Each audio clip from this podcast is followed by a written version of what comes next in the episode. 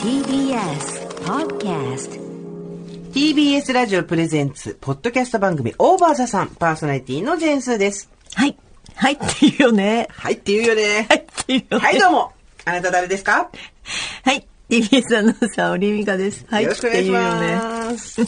毎週金曜日夕方5時から配信されるこの番組皆様、今週もよくぞよくぞ、よくぞ金曜日までたどり着きました。お疲れさん。本当にいろいろあった。いろいろあったね一週間嫌なこともあった。ね。嫌なことは確実にあるけど、いいことはそんな確実じゃないからね。そうそうそう。それでも頑張ってるよ。ただ生きる。我々に課されたのはそれだけです。そして忘れる。生きる、嫌なことは忘れる、生きる、忘れるでございます。ちょっとメモして。そうちょっとメモして、あとは忘れる。えー毎回およそ30分私、ジェーンスーと TBS アナウンサー、堀美香さんが語らい、皆様から届いたメールを読み、太陽の向こう側をオーバー目指していく、そんなトークプログラムになっております。先週はですね、はい。えー番組のオフィシャルツイッターアカウントを開設したりとか、はいあとは、あれだよ、LINE スタンプ。LINE ありがとうございます、スタンプ。ね、ありがとうございます。皆さんのおかげでぐんぐん。はい結構、あの、TBS ラジオの、のはいえっ、と、イベントとか、あとこういう物販とか、はいあとこういうなんか企画とかやってる人が、はい。あまりに一気にわーって売れたんで、もうびっくりして、はい。かたちゃんとこ来たの。そうです、ね。炭鉱のカナリアこと、はい若いディレクター、かたちゃんとこ来て告に来て。くれたぐらいで。あ、はいすごいツイッターのフォロワー今6500だった。わあ、すごい。ありがとうございます。一瞬にして私の推しのフォロワー数を超えた。辛い辛すぎる 辛い私の推しのフォロワー数一瞬にして超えた。辛い嬉しいけど辛い。本当にね。ただあのですね、このスタンプの方ですけれども、ちょっと一点皆様にお詫びということでございまして、もう私たちも別にそういうの気にしないから誰も気がつかなか全っね。うん然はい。あの、粛々とっていう LINE スタンプがあるんですけれども、粛々との粛の字が間違っていた。余計なことを多ければいい。多ければいいと思ってるから増せばいいと思うから。過ぎたるは及ばざるよりマシ。これが新しい格言です。及ばざるよりマシマシっていうことです。過ぎたるは及ばざるよりマシ。この間さ、段階と前の回で言ったじゃん。どうせかす、だって私ほら目をこうやってこうやって細かくして見るともう全部い2のものも1本にしか見えないから大丈夫。ほらあのさそこも調整済み。若い人に何かおお手み手土産を渡すっていう時に私の友達がさ、大量に、まだ入る、まだ入るって袋の中に入れて渡したら、あの渡そうとしたら別の若い男友達が、それおかんが入れる量だからやめろって言って、うちらがハーッとして、持ってとりあえず段ボールに何でも詰めても食うみたいな。米も野菜もそれでそうそうそう持ってで、いけっていうさ。あれ思い出しますよね。で、やっぱりちょっと、多めでいい、多めでちょうど。棒も多めに入れちゃう。そうそう入れちゃったのなんでも多めに。土産、土産だよ、バカだな。間違えたんじゃないよ。縁起がいいんだ縁起よ。がいいんだよ。あ、どうもどうもっていう感じでね。なかったら隣の人に回して。そう、ということで。はい、えーラインそんな LINE スタンプも絶賛。発売中でございます。もう本当に。もうね、第2弾もね、作りたいですね。あ、そうですね。もうね。早くも第2弾。あれだけで会話してますけどね、私と堀さんもね。膝痛いっていうのが欲しいっていう。じゃあ、てか私たちが言ってたのは、体調シリーズでしょ？だからシリーズ分けて、目がかすむ、膝痛い、動悸がする、冷える。冷えるホテル。冷えてる冷えるホテル。あとなんだろう。歯茎伸びた。あとあれ、眠い。胸垂れた。ちょうど胸垂れた。尻た、尻垂れた後胸垂れた。プレデターみたいな感じ。尻垂れた胸垂れた鼻垂れたみたいな感じだけど、そうじゃないからね。そんな感じでございます。うんだから、この案件どうですかって言ったら、ほてってますそうそう。あの、来週の水曜日何してるって言われたら、ほてってますとか、冷えてますとか。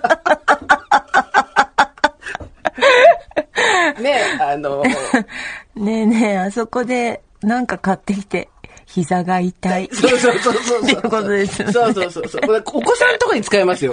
お子さんの無邪気で無茶なこととかに、そうです、そう。はい。ね、これ、これ読んでって言われたら目がかすむっていううん、ね。そうです、そそうです、そうです。全部それでいけますから。いいですね。やっぱりこう、のらりくらりとした親っていうのを皆さんに目指していただきたい。この人は信用できないかもしれないって、ちょっとね、あの、成人に近いお子さんだったら。そうそうね、そしたらしっかりしなきゃって、やっぱり思いますから。幼少期はダメですよ。幼少期はしっかり してして差し上げて、でも突然、ティーンが終わるくらいの頃に、そう。あ、なんか、子供に帰ったんだ。やばいこの、子供にこの親やばいぞ帰ってしまったんだそうそうそう。ね、いうよ、そうですね。装いをしないといけません。よなっていただきたいと思います、はいメールをたくさんいただいてるんですけど、私からいつよろしいですか？先週のええ漫画。の話、はいひとみを買ってる人から何通かいただきました。ほんと4、5通だけど。ほん極小と少ない。そうそう。極まれ秋田、秋田書店ひとみ。はいえー、スーさん、ミカさん、おはこんばんちはということで、えー、ラインスタンプそこで買いました。ありがとうございます。オン、脱力鍋と申します。オン脱力鍋って何よ？もうちょっとわかりやすい名前にしてよ。スーさんと同じ、えっと、の48歳です。ひとみ買ってました。りぼんなかよしに比べると断然少数派だったのを覚えています。伯爵令嬢のインパクトがとにかくすごかったこと。付録になると迫力ある伯爵令嬢のキャラクターが途端に可愛くなったのが印象的でした。そして私のアキラくん懐かしすぎます。先週、スーさん、ミカさんの口から白石愛先生の名前が出るまですっかり忘れていましたが、お名前を聞いた途端、読んだわーと叫んでいました。当時小学校だった私がお兄さんやお姉さんの恋愛事情を学んだのは白石愛先生からだったと思います。私もそうでした。あの頃の少女漫画に出てくる男の子はみんな足が細長くて、髪はふわふわしてて長袖シャツをまくり気味。田舎の小学生だった私は、こんな人いないよな、都会にはいるのかな、と、のんきに思っていました。そして瞳派だった私も、リボンの付録の多さに負け、その後リボンにくら替えしたことも思い出しました。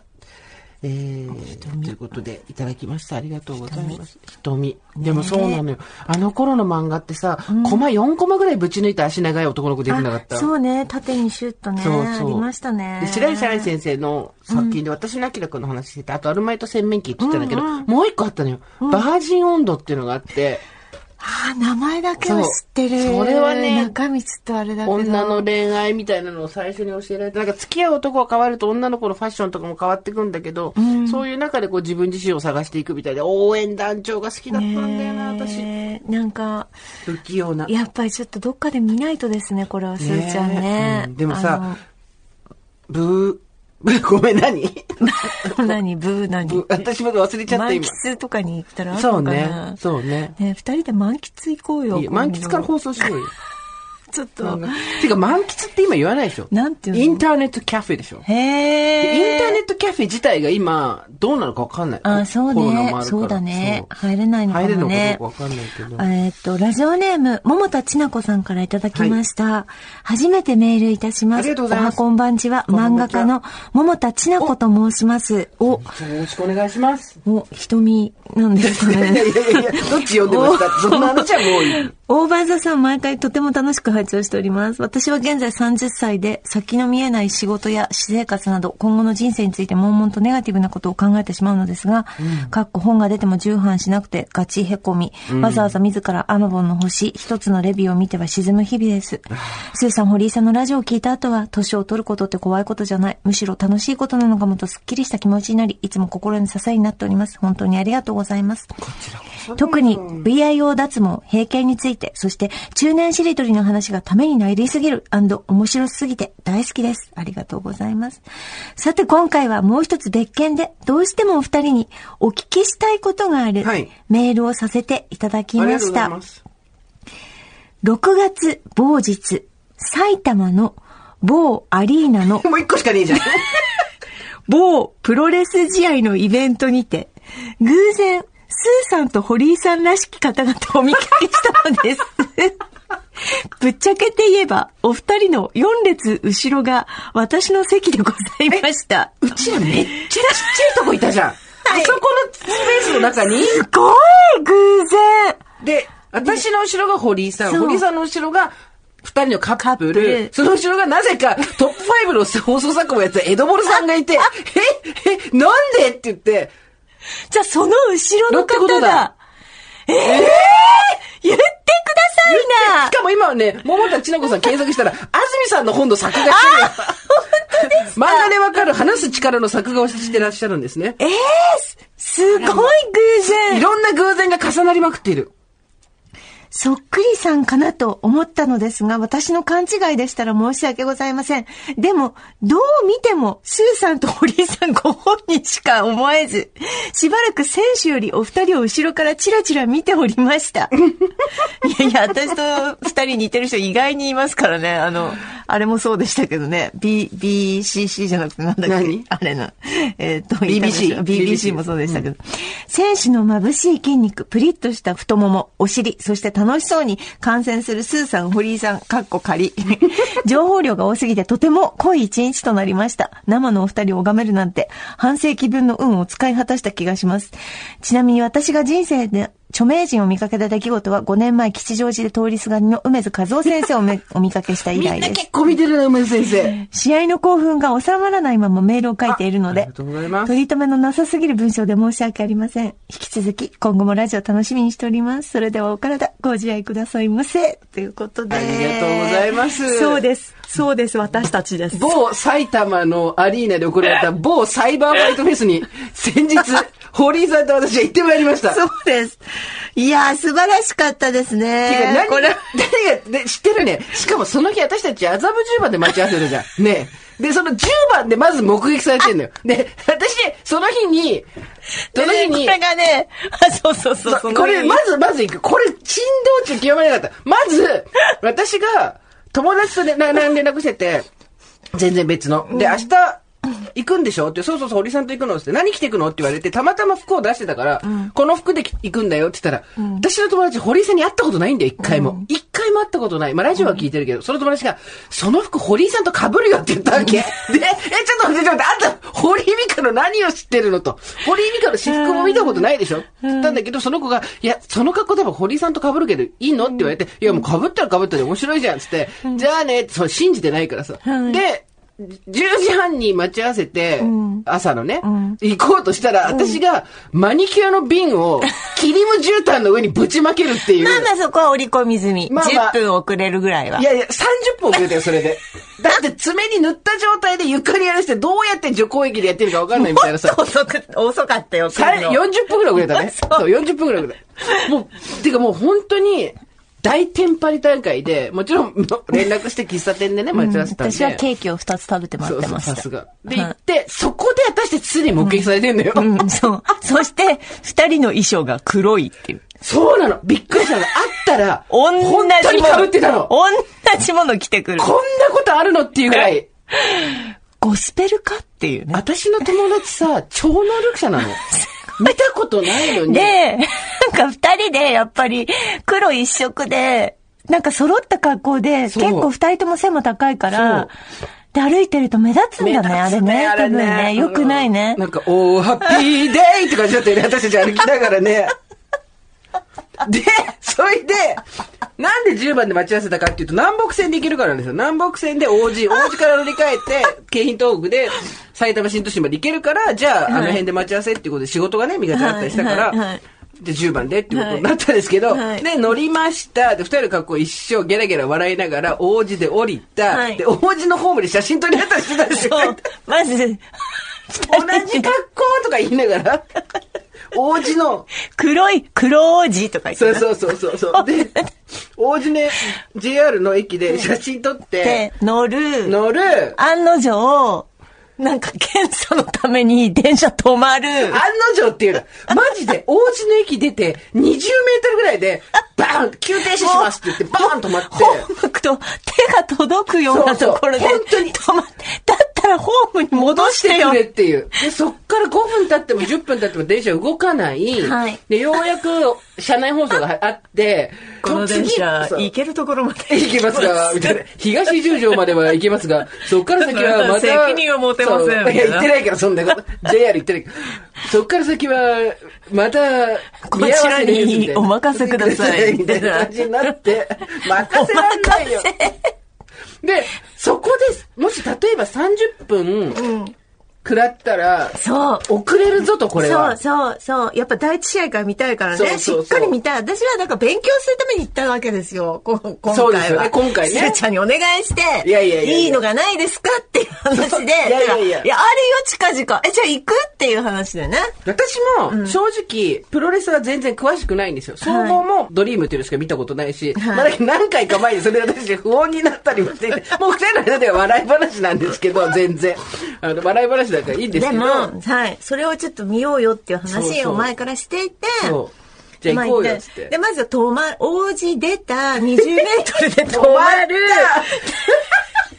で、二人で、あ、これ、これなんか何？イライラするやつ？みたいなイライラする、して、第一試合見られないやつ？っていうちょっと話をては泊まり、ちょっと行っては泊まりみたいになって、これ嫌だねって話になり、東十条着埼玉、埼玉スーパーアリーナまで行くのいちいちかかんじゃないって言って、で、そこでねた、東十条で堀さんが、バーこの女やっぱこういう時に大胆なんですよ。降りようと。降りてタクシーで行こうと。拓郎。タク東十条から埼玉スーパーアリーナ、距離感も値段も全くわかんないけど、とりあえず降りよう。とりあえずイライラするより、やることやっちゃおう。つって、で、で、待って、私は私の三原純子魂が。で、一個だけ私は懸念事項があったの。果たして、東十条にタクシーはいるのかっていうところですよ。東十条といえば商店街が有名。ね。私はなんか呼び水っていうのあった。何かに呼ばれたんだよ。呼ばれたんだ何かに呼ばれ、東十条っていうのに呼ばれたわけ。で、堀井さんの何がすごいって、降りて、西口、東口みたいにこう分かれてんだけど、もう、すごい確信を持って東口の方に行くわけ。東だから。そうそう。こっちだからっつって。で、パー降りてったら、もう五差路みたいなちっちゃい道で車一台通れねえみたいな 出口に降りて。みんな自転車。みんな自転車で、目の前、もう、見る限り視点の先の先まで商店街よ。で、東十条のおばさまたちね、優しいからすぐ、すぐに、すいません、タクシーはどこで拾えますか？で、それで、しかもそのおばさんがなんでかわかんないけど、どこに行くんですかって聞いたのよ。多分方向だと思うんだけど、そしたら、堀井さんが、埼玉スーパーアリーナですって。じゃああっちねって言われて。どうしてじゃああっちなんだあっちに。で、もう自転車の道知らないおばさんに、埼玉スーパーアリーナに東十条から行くならあっちだって言われて、私たち東十条商店街、ブワー走って、走った、走った。でも結構さ、いい商店街でさ、本当はさ、そう。一軒一軒何何ってね。そうそうあの昔。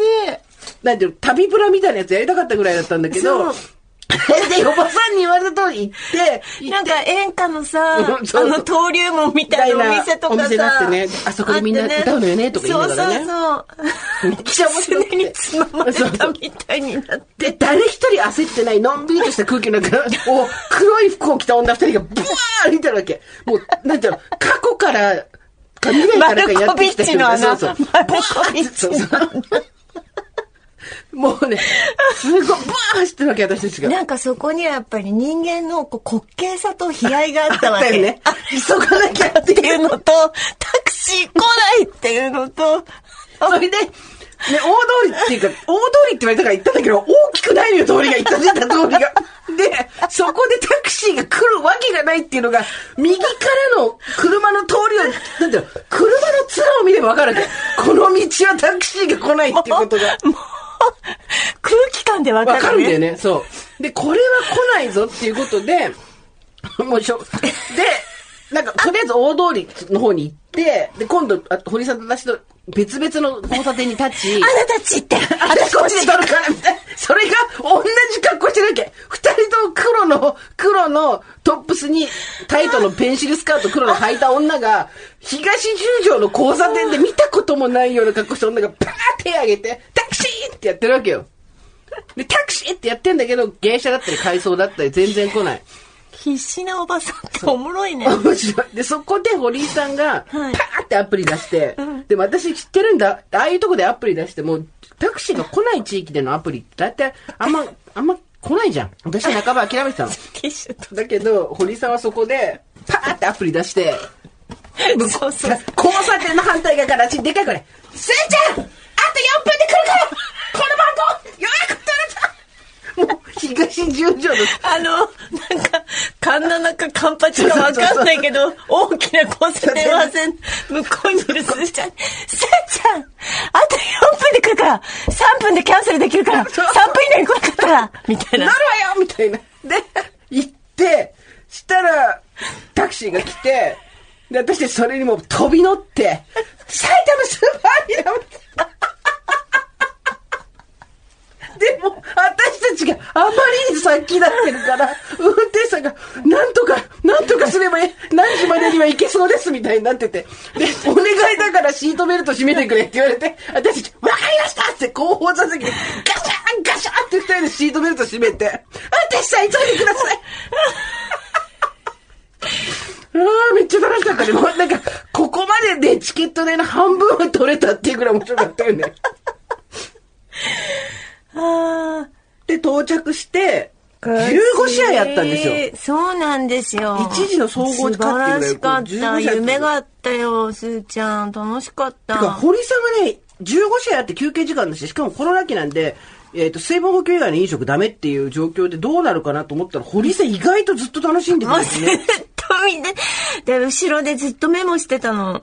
堀さんに、堀さん何が一番びっくりしたって、堀さん一番びっくりしたのは、その勉強から。そう、勉強からから解説を聞かなきゃいけないっつって、その時、あの、サイバーファイトフェスは、あの、DDT ユニバースっていうその配信の番組で生中継をやってたんですけど、その配信に入会し、ね、耳でイヤホンで解説を聞きながら生を見るって、ちょっとタイムラグあるから逆に難しくないと思ったんだけど、耳で、サイバーファイトフェスの生中継を、でも私は、あそこでずっとペンを動かして、自分の感想を書いてた。びっくりした。で、ちょっと聞いてほしい。これ、今もう文字に起こしてきたから、もうすでに。文字に起こしてきてるから。ずっとメモ取ってんの、この人。あの、国会の前のさ、あの、なんていうの？与えるだけではダメなんだ。ダメージを与えて時間を取る方法が必要だ。誰が言って、自分で、自分での感想、あそれは。自分の感想。自分がプロレスを見たら、からの、の、からの人生訓を書いてみた。どっかの煽り V から引っ張ってきたと思ったら違うんだ。もう一回受けて。与えるだけダメージを与えるだけではダメなんだ。与えてから時間を取る方法が必要だっていう。あと、首周りを強くしなければいけない。っていうのも私は知った。首周りなんだなっていうの選は手、の首が太かっただけでしょ。社長を守る。社長はこらえる。社長はボコボコっていうのも分かった。それ高木最初の社長が、剣王にボコボコにされてた言ったでしょ。あと、武藤にムーンサルトをさせないでって書いてる。ていうかさ、初見の人がそれ言っちゃダメだよ。5年ぶりだったらしいよ、あの、うんされと。5年封印してたらしいよ。翌日のスポーツ新聞めちゃくちゃ載ってたけど。す面ごいね白いこといっぱい書いてる自分で。あと何書いてた？なぜか最後に勝つ工程、夢がある。よくわかんない。本当だけど、真っ暗闇の中で、堀井さんが、パ、そう、スマホに打っちゃいいのに、スマホは、あの、配信聞いてるから、ずっと紙のメモにカサカサカサカサカサカサってやってるわけよ。感じたことを書いてたの。とにかく私も秋山みたいになる。首回りが強くなければいけないんだ。で、堀井さん裏切らないのはさ、若い選手とかもたくさん出てるんだけど、やっぱり、秋山選手と武藤選手が出てきた時目の色が変わるっていうか、やっぱり、ね、ちょっとでも年上の方が好き。ありがとう。楽しんだ。いや、すごい、なんか堀井さんがやっぱその、だって、秋山選手の試合になると泣きそうになってたもんね。私泣きそうとか言って。私やっぱ強くならなきゃダメだと思ったもん。本当に。まあ、非本当に日常ですからね。やっぱりね。そういうのを見せてくれるのが格闘家の人だったり、プロレスラーだったり、ね、バンドをやってる人だったり。我慢比べなんだ。鉄人間になる。剣、剣老であることが一番なんだって書いてる。待って待って待って。鉄人間何？ね、鉄秋山何、秋山を見て、大事なのは鉄人間になることなんだって書いてる。今私たちのさ、斜め前にいた、私たちよりちょっと上の世代のおばさんの二人組いたの覚えてる？あはい紫の T シャたあの方たちずーっと秋山選手の写真撮ってたから、多分、分。あ、ずっとだから秋山さんのファンなのね。うんえー、だからもう武藤もな武藤さんもすごい武藤も良かったしな。どっちさんつけないつけなかったり、何の距離感？そわれね。かんないけど。いやーなんか、ね。はい勉強になりました。本当に、あの、老いぼれているけどそんな俺も夢を見ていいですてか？さかっていう。のも書いてるし。これはあれコピーね。それはコピー。いいコピー。武藤選手のコピーね。いいコピー、うん背負うものは己の歴史と存在意義。いいコピーと思ってもう、もうどこで使ったろうと思って。皆さんお気づきでしょうか？この興行、えー一番最初オープニングからですね、えー東京女子頑張れプロレス、ノア、そして DDT、この4団体なんですけど、この人、最後の2試合の話しかしてません。かぶりつ、かぶりつき、かぶりつきも。ああ。最後の2試合の話しかしてないいじゃんや。、あの、最初の方の、あの、東京ガールズ女子とか、あと、頑張れプロレスさんとかも、楽しかった、面白かったし、なんかみんな一生懸命やってて、とっても楽しかったです。ノアもすごかったですよね。だから、その、そう、最初見た時、すごいね、すごいね、すごいねってずっと言ってたじゃん。どんどんどんどんすごいねになってでも、最後泣いてるから。うすごいねじゃないの、もう感動、夢、これは夢なんだ。夢、何これ、これは、私、私は今日、商店街を二つ、異空間、異空間を通り抜けて、今、夢の舞台を間近に見て、そうですよ。はい、それぞれのはい。団体にそれぞれの魅力があるっていうことがよくわかる。そうです素敵な興行でしたね。はいあと席がめちゃくちゃ良かったね。よかった、いい席でしたね。ねえはい。っていうか、もう本当に素晴らしかったです。ありがとうございますって気持ちになりましたね。本当ですね。二人でそーっと行ってそーっと帰ってきただけだよ。誰にも会わず。黒黒い服着て。いやー楽しかったね。楽しかったですね。だから桃田千奈子さんとも一緒のところで盛り上がったっていうことでございます。私たち。本当にね、あの、こうやって堀井さんが柔軟な心を持って、はい。いやいやいやただ柔軟だけど二人でその、いその後でチキン食べたら焦げてて文句言うっていう。あれ面白かったね。そんな、その本当にこの日珍道中で、その後二人でご飯食べに行ったんですよ。まだ早かったから、さっと食べて帰ろうって言って、で、ご飯食べに行ったら、あの、なんか肉プレートみたいなの頼んだやつですね、チキンがメニューに書いてあったより、さ、3分の1ぐらいのちっちゃさだったんですよ。あなんでこのチキンこんなちっちゃいんだろうなと思って、ペロって裏返したら丸焦げで、後ろ、ひっくり返せばわかんないと思ったのかなって。その意図をちょっと感じるぐらい。で、まあでもそんな多分これ気にならないでしょうと思って、シャクって一口食べたらもうボロボロボロボロ。炭、炭。さすがにこれは無理って言って、すいません。つってすいません。どうする？これクレームっていうの？違うよね。面倒な客になりたくないねって言いながら、すいません。つって、もらって、そして、えー食べました。はい。新しいのね。はい。楽しかったね。楽しかったね。ね、で、本当楽しかった。最初に帰って二人ともまだ仕事が残ってるっていうのが最悪だったね。仕それぞれの仕事場へと向かっていったっていうね。本当だよ、それ。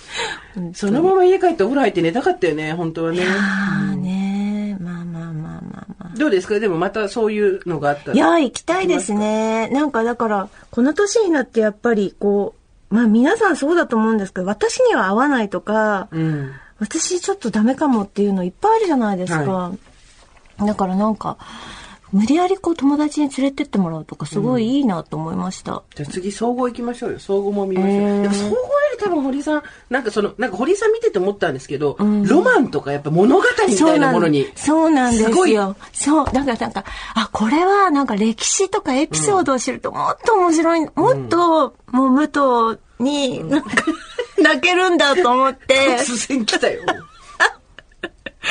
思いましたね。そう、だから、多分堀井さんはプロレス向きなんだろうなと思いながら、うんどこの団体にはまっていくのか。まあでも今ね、武藤さんをはい押すってことであればノアですよね。うん秋山さんだったら DDT ですね。もともと秋山さんノアにもいましたけどなんかこの方がね、行く前にね、PDF で資料をね、なんか20枚ぐらい作ってくれてね、なんか私、いやいやいや私向き、私向きにね、ちゃんと全、全部こう説明がしてあって、で、それ聞こえがポーターみたいだからやめて。そんな詳しくない。そんな詳しい。そうじゃないんです。あの、何がでも私が楽しめるように、そうそうなんですだから、決め技とかは一つも書いてないんです。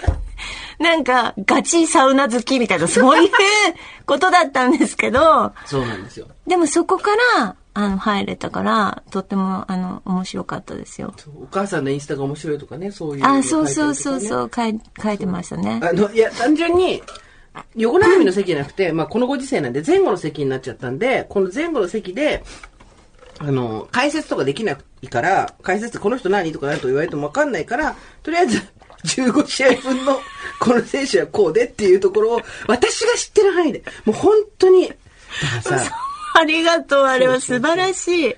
それを限って、ただ決め技とか戦績とか一個とか、どのベルト持ってるかとか一個も書かず、あの、悪い選挙速報みたいなやつだったんでね。あの、相性はピーちゃんとか、犬を飼っているみたいな、最悪の選挙速報あるじゃん。レパートリーは武田鉄矢そいうな。そうそうそう。そういうそうでしょ。政治の時それやっちゃダメだっていう、最悪の、あの、あれみたいなのを作っでも、てですねよ。そっから入れたので、あの、よか楽しかったです。ったよね。まあ、珍道中含めて楽しかったよね、本当にね。うんいやーよかった。いやーよかった。同じ格好してんのも二人で。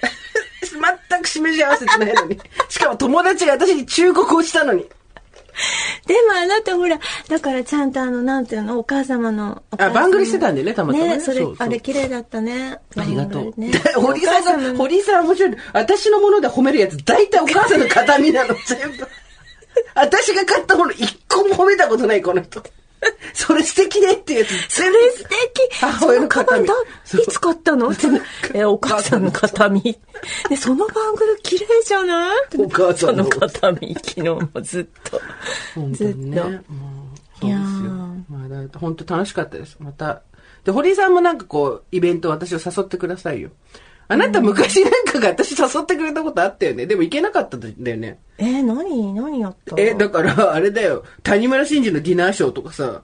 あああれあなたと行ったことないっけ？だえ、てか、行ったことはなんかあるよ。だけど、いっぱい誘ってくれたじゃん。あとなんだっけ？一時期ハマってたか、ディナーショー。誰のディナーショーだっけ？なんかすっごい、いや、菅原あ、菅原洋一の、うんそうだよ。ディナーショーとか、なんかとにかく堀井さんからものすごい頻度でディナーショーのお誘いがあって。いや、なんかさ、一時期やっぱり友達と二人で行くとか、誰かとじゃないとなんか行けないみたいなディナーショーも、うん加山雄三さんの一人で行ったのよ。ああ、はいはいはいはい。ディナーショー。うんうんあれ？ディナーショーって一人全然大丈夫と思って、それからもう菅原洋一さんとかも一人で行って。そうなんだもう一人席、一人の人用の席があるわけ。ああ、はいはいはいはいはい。一人の人が三人ずつとか。でもそこはそこでも楽しくやるから一人ずつで。んうん。だから別に人全然ってことねさわなくていいやと思って。でもこのご時世だとディナーショーも今ないのかね？もしかしたらね。黙って食べるそうね古食。なんかさ、ディナーショーにさ、こういうアクリル板あったら嫌だよね。あ、でも今そうです。ディナーショーとかもなんかその、ショーやりながら見るの一回行きましたけど、アクリル板挟んでフレンチ食べながらでした。本当？うん。いやー、大変だ。みんなで乗り切ろうね。ね。いやさあーそんなことで、今日は。今日はですね、皆さん、すいません、前置きが長くなりました。すいません。我々の前半戦中の後半戦いきます。パッパラー後半戦。坊やー酔い込んだ、聞きな、バンギャ、昔あ話。そうでした。バンギャ無茶話がメールたくさんいただいております。思ったよりですね、あのバンドの誰と何したっていうのは来なかったんです。皆さんリテラシーが高いですね。ただ、どのバンドの方かは言ってないけど、そういうことをいたしたっていうメールはたくさんいただいております。期待通り。えー、では、マイルの名のから行きましょう。えー、50歳、一歩手前のラジオネーム、ムスッコクラブさん。ムスッコクラブがもうね、バンギャっぽい。ムスッコクラブがね、セサミハカさん、おはこんばんちは。おはこんばんちは。私の話はバンギャではなく海外アーティスト編です。えー。高校生の頃流行っていた。ピークの後、私が二十歳を超えた頃来日された時のお話です。渋谷から東横線に乗り、友人と三人で帰宅していた時に、隣に座った白人の方に声をかけられ世間話を一緒にしていました。すると、私は関係者で会わせてくれるというのです。えー確か友人が電話番号を渡し、後日期待と不安、半信半疑で、恵比寿のウエスティに3人で行きました。圧倒されビビりまくる私たちでしたが、先日の男性にうが流されるままエレベーターに乗り込み、ものすごく広い部屋に皆で向かいました。友人の一人が最初に呼ばれ、彼女の曰く、背中のマッサージをさせられた。その後、指名が来る恐怖に耐えきれず、三人でその部屋から逃げました。すると、例の白人が追ってきて、吸ったもんだの挙句、なぜか私たち三人と、白人の四人で泊まることになったのです。なんで？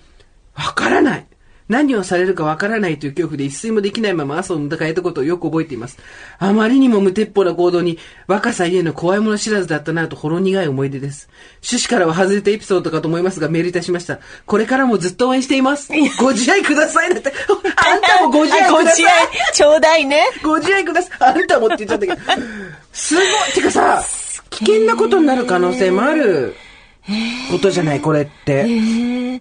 なんかよかったよ。そうやって街でだから声かけて見繕って。そう、連れてったってこ女子とでしょ？を連れてっうんてってことなのかしら。そうだと思う。すごいわ、本当に。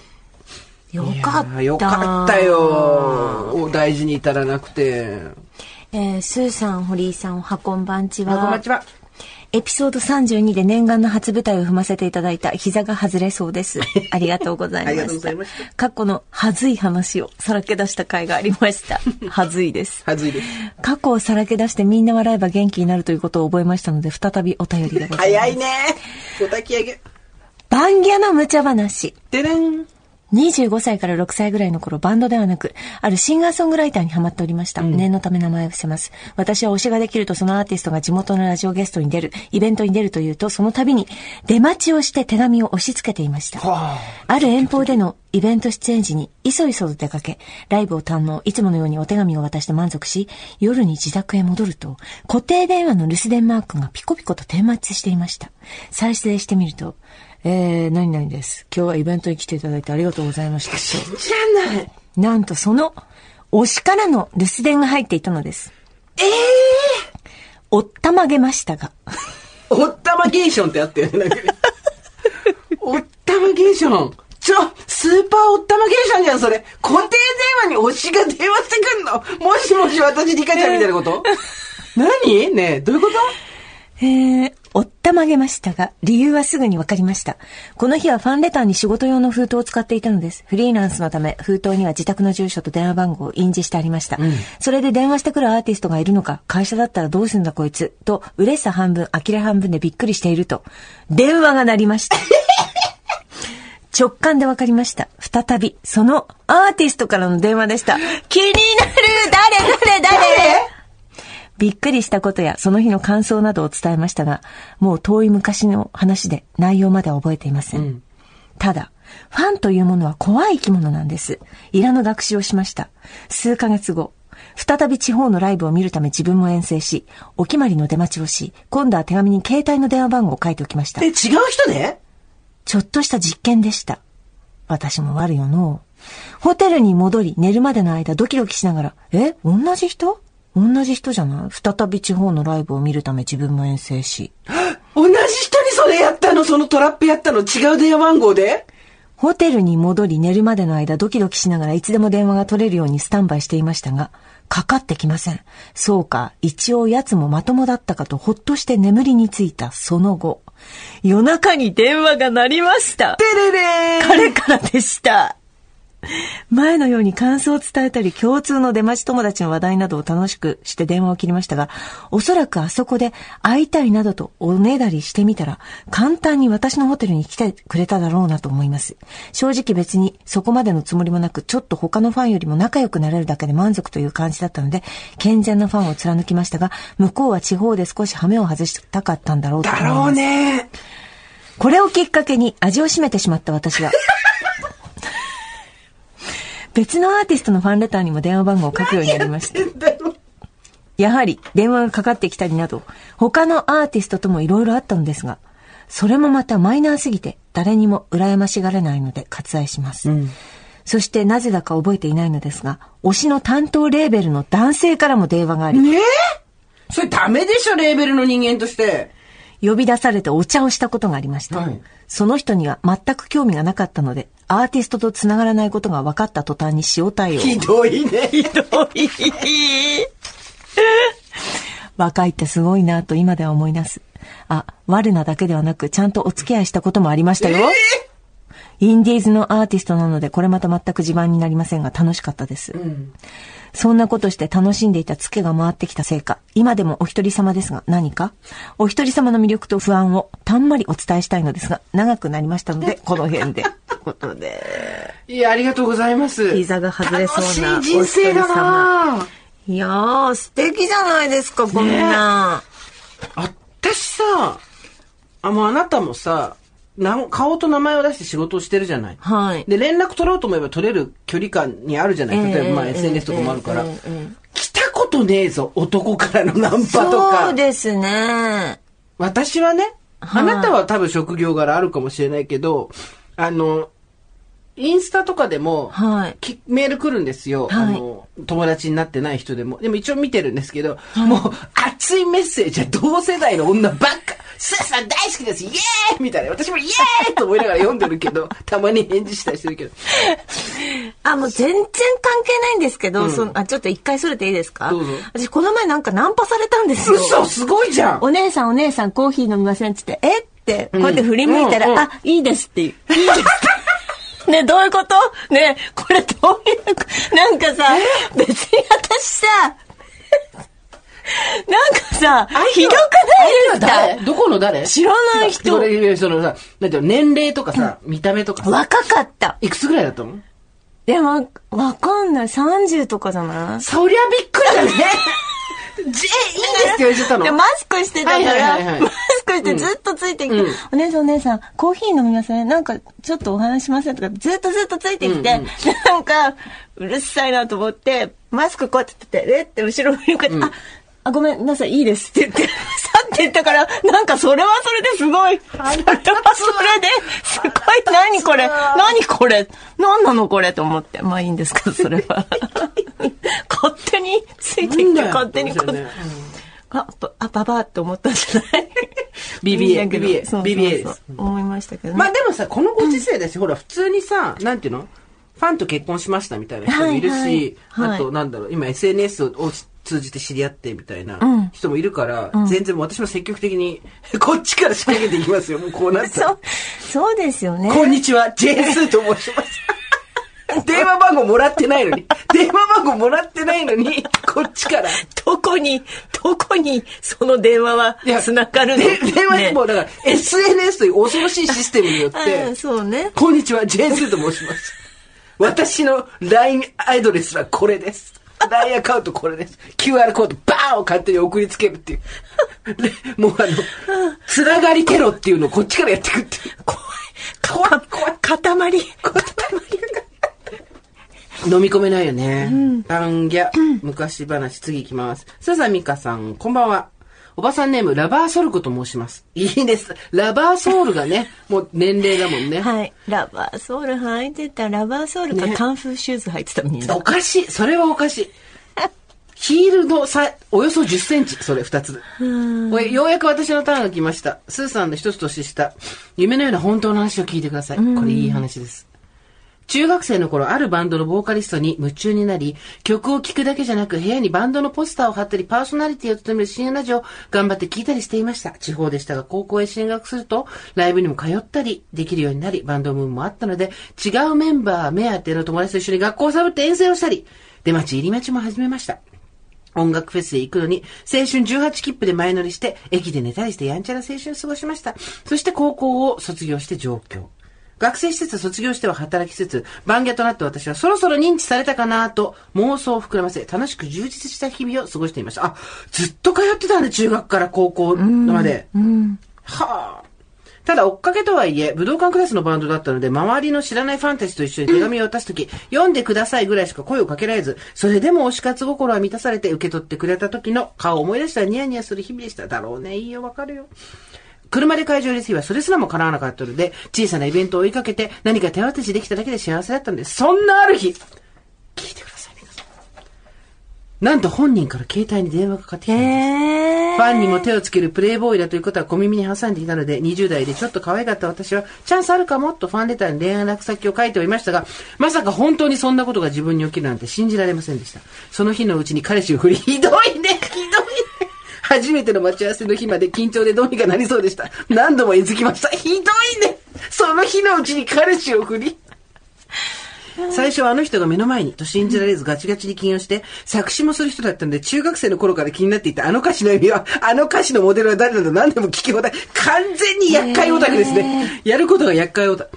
この曲のここが好きなんだ。あのライブのあのパフォーマンスがたまらんだと本人に向かって力説したりして、頭は大混乱でした。わかる。すごいわかる。3度目のデートでお家にお邪魔してそういう関係になりましたが。ええ全然集中できずに気持ちよくもなかったです。プレイボーイだと思っていた人でしたが、本当に今は誰もいなくて、点々点と普通に付き合うことになりました。マンションにも本当に女の影はなく、お泊まりしたり、ご飯作ったり、買い物したり、映画や花火を見に行ったり、普通のお付き合いしました。何でも彼は私の顔が好きだったそうで、今まで付き合った子より仕事であった女優さんやアイドルよりタイプだそうで、もちろん、そこまで可愛くないので、それはラッキーでした。これまでやりくりしたチケットを買って、入り待ち出待ちまでしていたライブなのに、チケットすら買わず関係者席に行く優越感はなかなかたまらないものがありました。当時、入り待ちをしていた人たちは顔は知ってるけど話したりするような間柄ではなかったので、あの子関係者で入ってると思ってるかななどと、心の中でニヤニヤ止まりませんでした。憧れのあのミュージシャンの車の助手席に座っていること、握手してくださいと声をかけられ対応があるのを待つこと。書き物をするのにホテルに缶詰されているところに遊びに行き、ルームサービスを頼みまくったこと、旅行に行ったこと、へーこの曲は君の曲だよと言ってくれたこと、ええ特権。一人暮らしの私の家に来てくれたこと、あの人がうちに合成となりました。ええオタク心だね、これね。すすごいね、楽しいだろうね。すべてニヤニヤが止まりませんでした。しかし、2年ほど経った頃連絡が減り、家に行く回数も減り、女の影がちらほら見えるように。笑いわきで見知らぬ高そうなトリートメントを発見した時には、自分がたっぷり使った後、中身を全部捨てて水を入れておいたり、ヘアピンやアクセサリー、彼の家のいろんなところに仕込んだりして、見えない敵と戦っていました。次に家に行った時は、私のアクセサリーが玄関に出してあったり、今度は敵のストッキングがベッドの下から出てきて、なかなか好戦的だな、私はどうしてやろうかと思っている時に仕事先のお気に入りの男の子から告白されたのでバンドマンから足を洗うことでしょ。唐突あなたはいつも唐突その日のうちに彼に言ったり。彼氏ができたよとバンドマンに報告したら最後にご飯に行こうということになり、そこで普通に付き合ったことの確認ができたり、寂しいなと言われてニヤニヤでした。私はやりきった達成感に包まれ、寂しいとか悲しいとかそのような情感情には一切なりませんでした。ああ、面白かったな一言。長い人生の中でちょっとしたジェットコースターに乗った気分でした。彼氏にするにはあれですが、嫌いになってはできず、やっぱり基本的にはファンですが、今はもう活動を追いかけたりはしていません。ブログを数年に一度覗き見する程度。ってことはまだ動活動してんだね。すごいね。今はさらにその次に付き合った人と結婚して母にもなり、金曜日が楽しみな平凡な会社員をしております。この人とお付き合いしたことは墓場まで持っていくつもりです。家族で過ごしている時にメディアで見かけると、おっと心の中でニヤニヤします。楽しいこれ楽しいねこんな人生もいいかなと思っています。書いてみたら作り話みたいになってしまいましたが、実はです。ファンクイマンなので私以外にもこの人の案件で、えーメールが来ているのかもしれません。てんてんてんということでですね。え、で、で、誰なんですか？えーこれ来てます。放送には載せないでいただきたいのですが、ということで来ておりますが。ちょ、ちょ、ちょ、ちょ、ちょ、ちょそっ、かちょっと見させていただいていいですか？ちょっと見させて、ちょっと見させて、ちょっと待ってください。ここね。あーまあまあまあ、予想はあるあるあるあるいやー、いい思い出だよ、これは。あるな高校か来たか。いや、これはいい思い出。これはすいや、優しそうだもん。優しそうだもんね。うん。優しそうだもんね。優しそう。いやー、よかった。やだ、もう。最後までさ、読んでさ、え、いいな。君のために書いた歌がそれで残ってるんでしょ？すごいね。私もお尻書いてこれもいっぱいあるけど。え、私も夢。何？書いてほしいの？書いてんじゃん、なること？うん、この、いやいや、じゃじゃこの曲は、この本はね、ミカをイメージした本なんだよって言われる。小説ね。小説ね。うん小説。この、渚って女いるだろ？これミカのことなんだみたいな、そういうことでしょ？うね。もうないわいや。、これだけど、これはいい話。ええこれはいい話。これすごいね。ね。うん。彼氏ができたよと報告したら寂しくなるなって言ってって言って。で、ああ、言いそう。その後、寂しいとか悲しいとかの感情にはならず、ああ、面白かったな一言って、このさーした感じもいいんじゃなそんない感じ。じ、違う違う、この人がよ、ラバーズトルコさんがそうやって言ったって言うんだけど、その、非日常をたっぷり楽しんだっていう。うん、でもだから、そういうお付き合いの人だなって感じ。うんうんうんああ、でもこの人、夢を与えてくれて、後腐れなく、そうねうん。ああ、いいじゃないですか。いいね。まあでもこの人本当にファンの携帯に電話かけるんだ。そこなそこだよな、まず。でもさ、ファンの携帯に電話かけるも今2連続でしょ？さっきのシーン。そう、そうですね。すごいねだから、家電とかはもっとさ、ハードルがやっぱりさ、高いよね。めっちゃ高いよね。ねうわー、すごいね。モテるんだね、バンドの人ってうんね。そうなんだよね。すごいね。じゃあ次です。おしもゆさんからありがとうごありざいます。がとうございます。スーさん、ミカさん、おおはこんばんちは。いつも通勤時間に楽しく聞かせていただいております。20ます代の女です。今回は、ついに私のターンだと思い、初めてメールします。いいね、待ってるよ私は学生時代、およそ4年間、バンドマンの推しを追っかけていました。はい地方の箱の大小は一切問わず、行けるライブは夜行バスを使ってでも行く、勘違いでも前があったと友達とはしゃぐ、出待ちをして推しと写真を撮ってもらう、ファンとして当時は最高に充実していましたが、私自身が就職のタイミングだったり、バンドが売れてからの方向性の変化により、少しの間現場から離れていました。現場から。それでも私にとっては特別な推しで、SNS にいいねとコメントなどは欠かさずに行っておりました。そしてそして、おととし、なんと、推しにプライベートで遭遇。当時の通いが身になっていたのか、あちらから話しかけてくれました。あ、あなたいつも来てくれますよねって。んすごい。私は浮かれに浮かれて、その日のうちに推しの家にホイホイとついていってしまう。なんでみんなそんなトワークが悪い意味で軽いの？そういう関係。これ、これ、私たちがおばさんだからもう話せんのよ。若い子の話だったら話せないんだけど、この子まだ20代でしょ？はい少し心配。少し心配。うん。その後も何回もお互いの家を行き来する仲になりました。すごいなぁ学生時代、推しとこんな関係になることを何度も夢見ていました。しかしです。私の周りに推し、かっこバンドマン、アイドルなどと関わって人間性が崩壊していく友人が多かったので、これ以上関わったら美しい思い出で終われないのではないかと思い、ある日思い切ってこちらから関係を切りました。天才。推しには生活の張りや支えになってくれてありがとう存在してくれているだけで良いというスタンスな私なので、決して憎しみや妬みなどのマイナスな感情を持ちたくなかったのです。推しの名誉のためにも、この一件は友人や家族に打ち明けられず、長々と拙いメールを失礼いたしました。いえいえ。お忙しいお二人だと思いますが、どうぞお体ご自愛ください。ありがとうございます。オーバーオーバーいやいやいやいやいや。いい、な、で、まあ、みんな気持ちがいいね。スパーンとそのさ、追っかけたりしないでさ、いいですねうんありがとう、いい思い出だったよっていうさそうそうそう、あ、とってもいいですね。ね、切符がいいよね。うん。うん素晴らしいな。なんかいいものもらった。ありがとう。うんうんね。さあ、うん。来ました。スーさん、ミカさん。大物釣れこました。んばんは。はい。スーさんとミカさんの真ん中ぐらいの年の私っていう、私とミカさん一個違いなんですよ。興味あることも悩みも、まさに自分のことに同意の嵐で首を縦にブンブン振りながら聞いてます。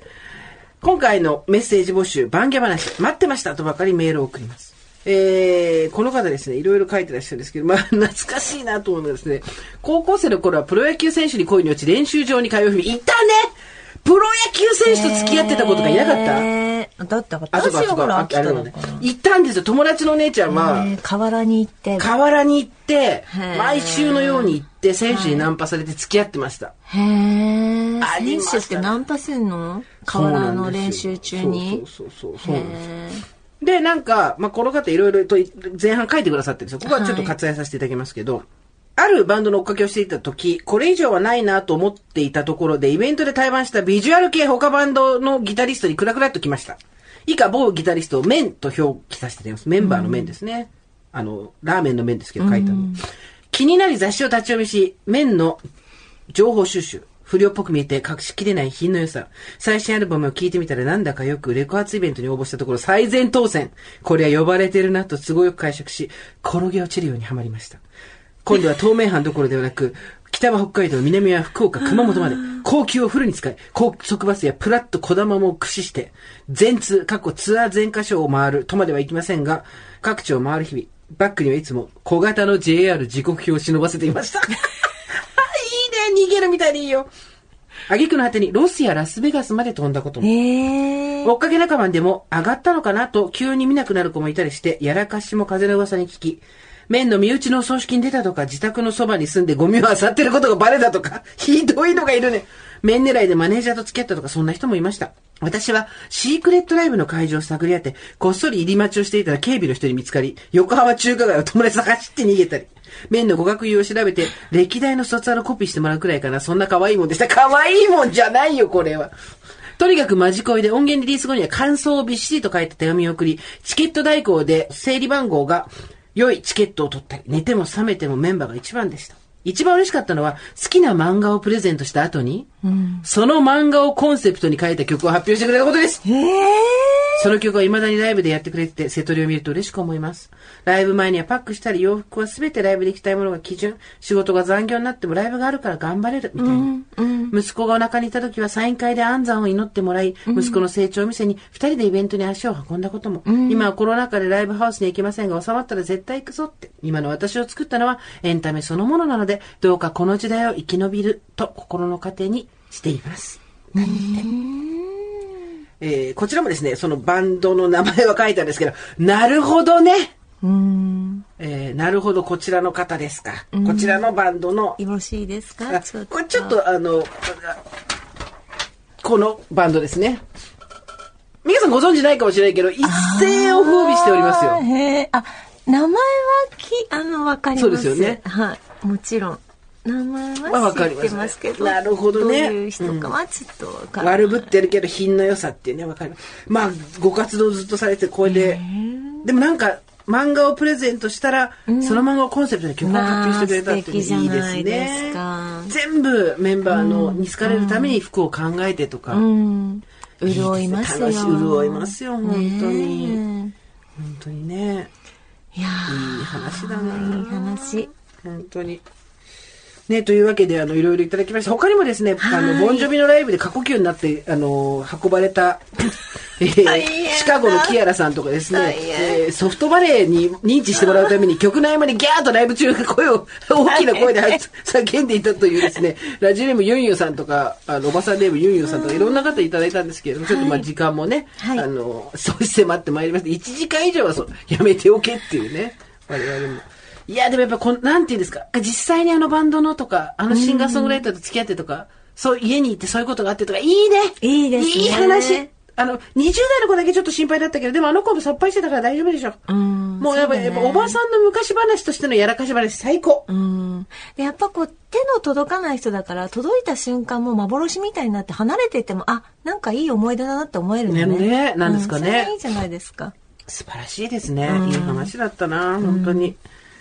さあ、というわけで今回はここまでにしておきましょう。はい。オーバーザサンでは皆様からのメッセージをお待ちしております。送り先は番組メールアドレス、over.tbs.co.jp、over.tbs.co.jp です。アルファベットの小文字で over でオーバーでございます。はい。番組の公式ツイッター6000人以上の方にフォローしていただいております。ありがとうございますぜひこちら皆さんフォローしてください。いろいろと番組の情報などつぶやきます。あと、おかげさまで番組の LINE スタンプ好評発売中。番組名で検索 TBS ラジオの公式アカウントからも販売してます。チェーン数でも行くそうです。ということで、えー、堀井さんの方も出てるし、私のドラマも最終回25日だからまだやってますね。今日の夜ございますので、ぜひぜひ見てください。